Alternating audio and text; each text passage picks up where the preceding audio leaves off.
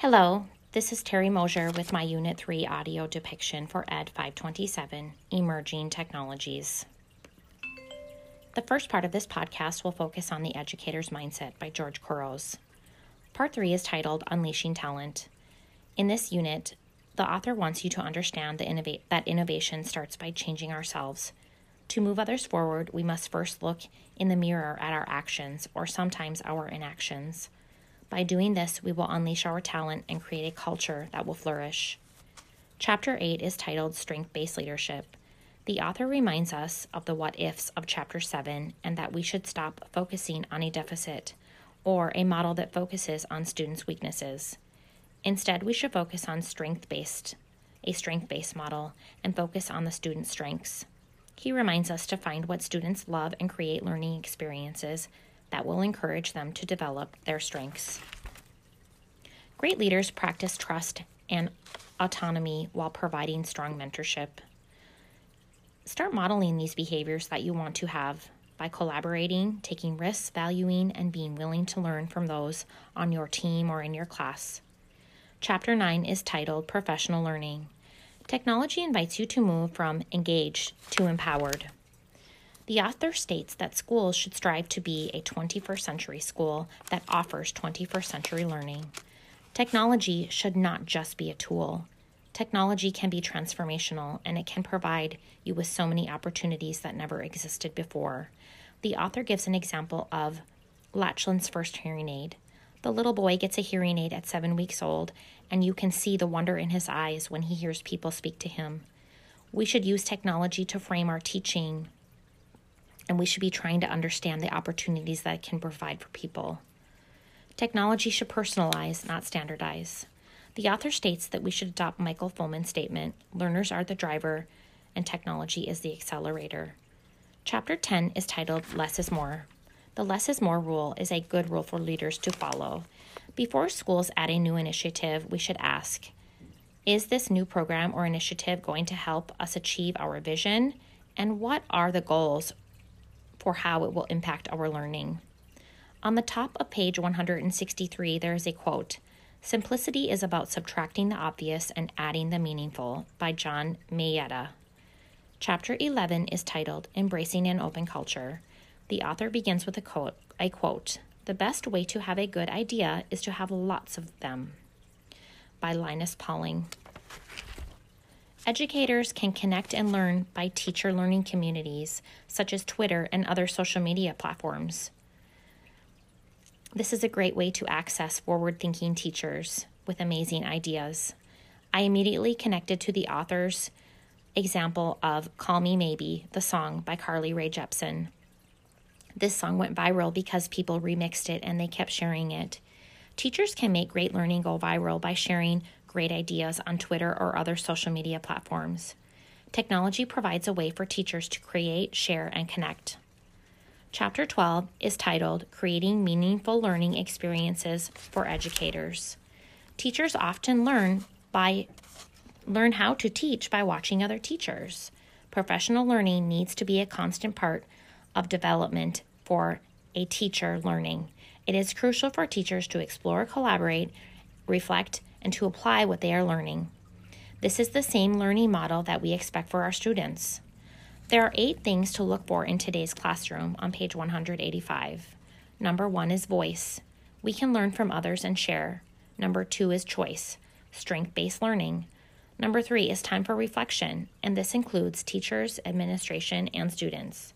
Number four is opportunities for innovation, allowing time, because innovation is a process and takes time. Number five, critical thinking, asking questions and challenging what you see. Number six, problem solvers and finders. This includes inquiry based learning. Number seven, self assessment, creating your own portfolio to document and to evaluate your own learning process. And number eight, connected learning. This includes opportunities to connect with professional learning platforms and networks and other teachers to address specific needs and questions. The second part of this podcast is to explain the TPACK model. What is the TPACK model and what does it stand for? Technology, content, and pedagogy. This is the knowledge required for teachers to implement technology in their teaching. The TPACK model is set up to look like a Venn diagram with an intersection in the middle. There are three types of knowledge that all connect TK, PK, and CT.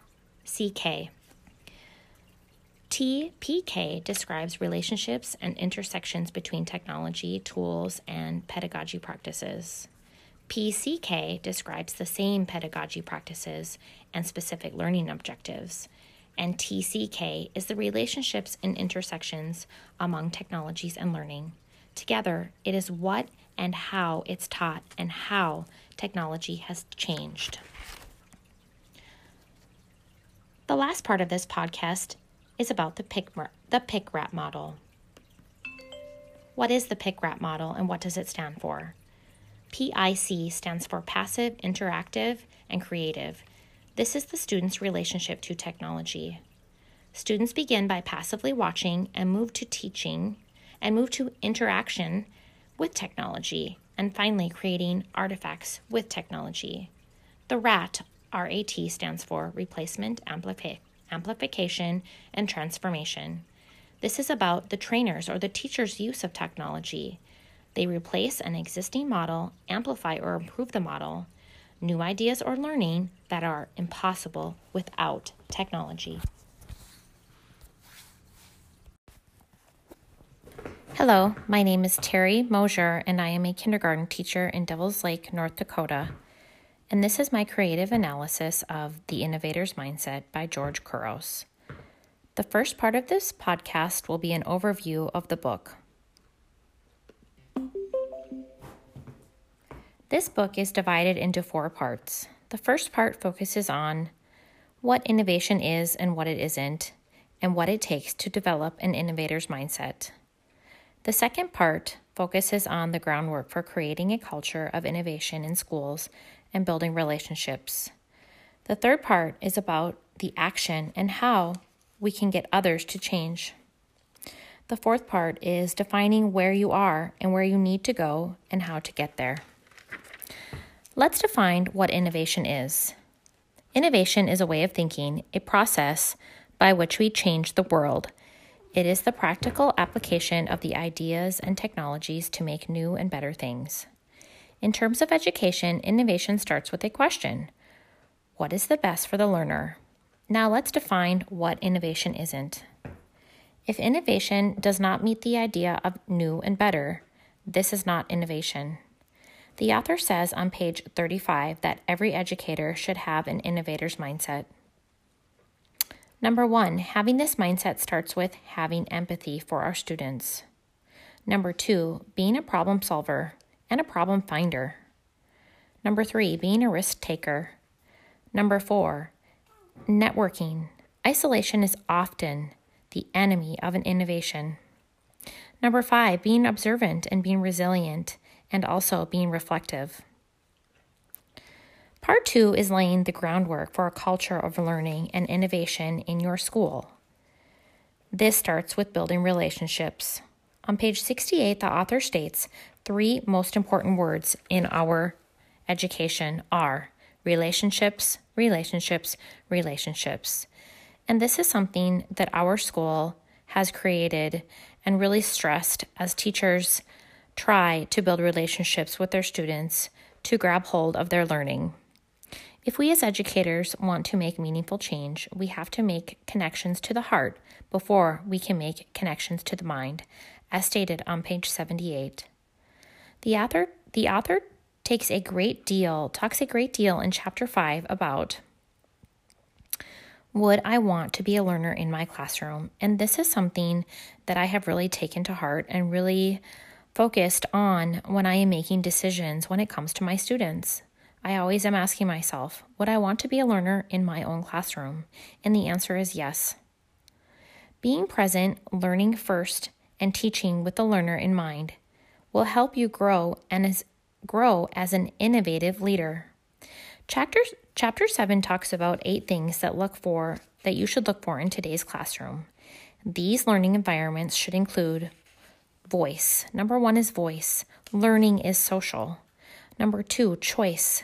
Students do need to feel that they have a choice in their learning. Number three, time for reflection. This is so important as students need time to reflect. Number four, opportunities for innovation. Number five, critical thinkers. Number six, problem solvers and finders. Number seven, self assessment. And number eight, connection to learning. This says this is a roadmap for what classrooms should look for or look like, and these should spark ideas and for what innovation could be like. In part three of Unleashing Talent, the author truly believes that innovation starts by changing yourself. If you can change yourself, you can help others move forward.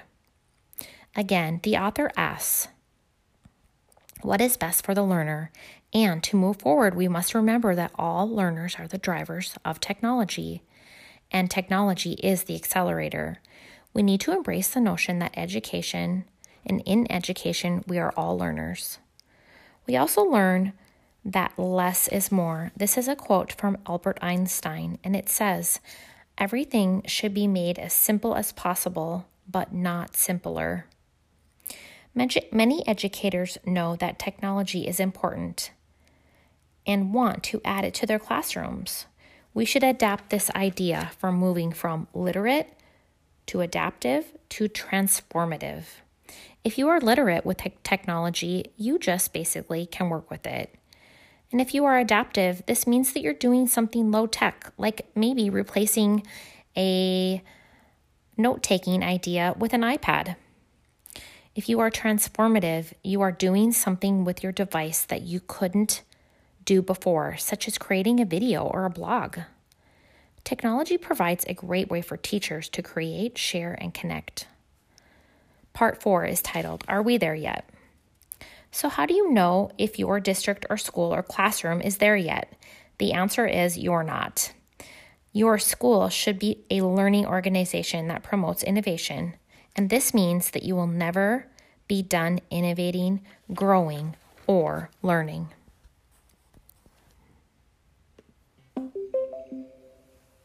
Things that I agree with about the innovator's mindset. I have two favorite quotes from this book. When we know better, we should do better. People challenge others to think outside of the box when we really need to think about how we can become innovators inside of the box. This goes along with the less is more theory, and there are always going to be budget restrictions and things that just don't make sense in my classroom or in my school.